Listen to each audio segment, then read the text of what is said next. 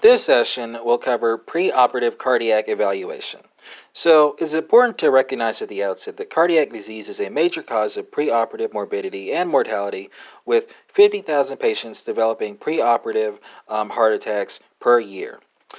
Um, three things to flag here. First, preoperative cardiac risk assessment is mandatory in all patients undergoing non cardiac surgery. Second, initial risk assessment may be completed using a validated risk prediction score.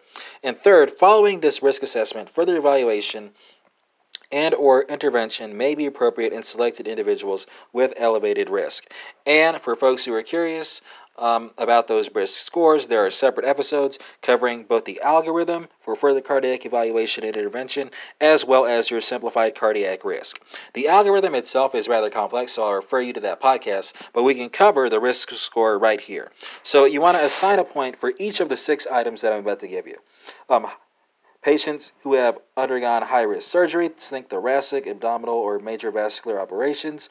Folks who have ischemic heart disease, um, CHF, DM that requires insulin, cerebrovascular disease, or renal insufficiency. So, those are the six categories. Now, let's talk about um, how you assess risk moving forward from those point scores. So, if the patient has a risk score of zero, there is a 0.4% chance um, of that patient developing major complications.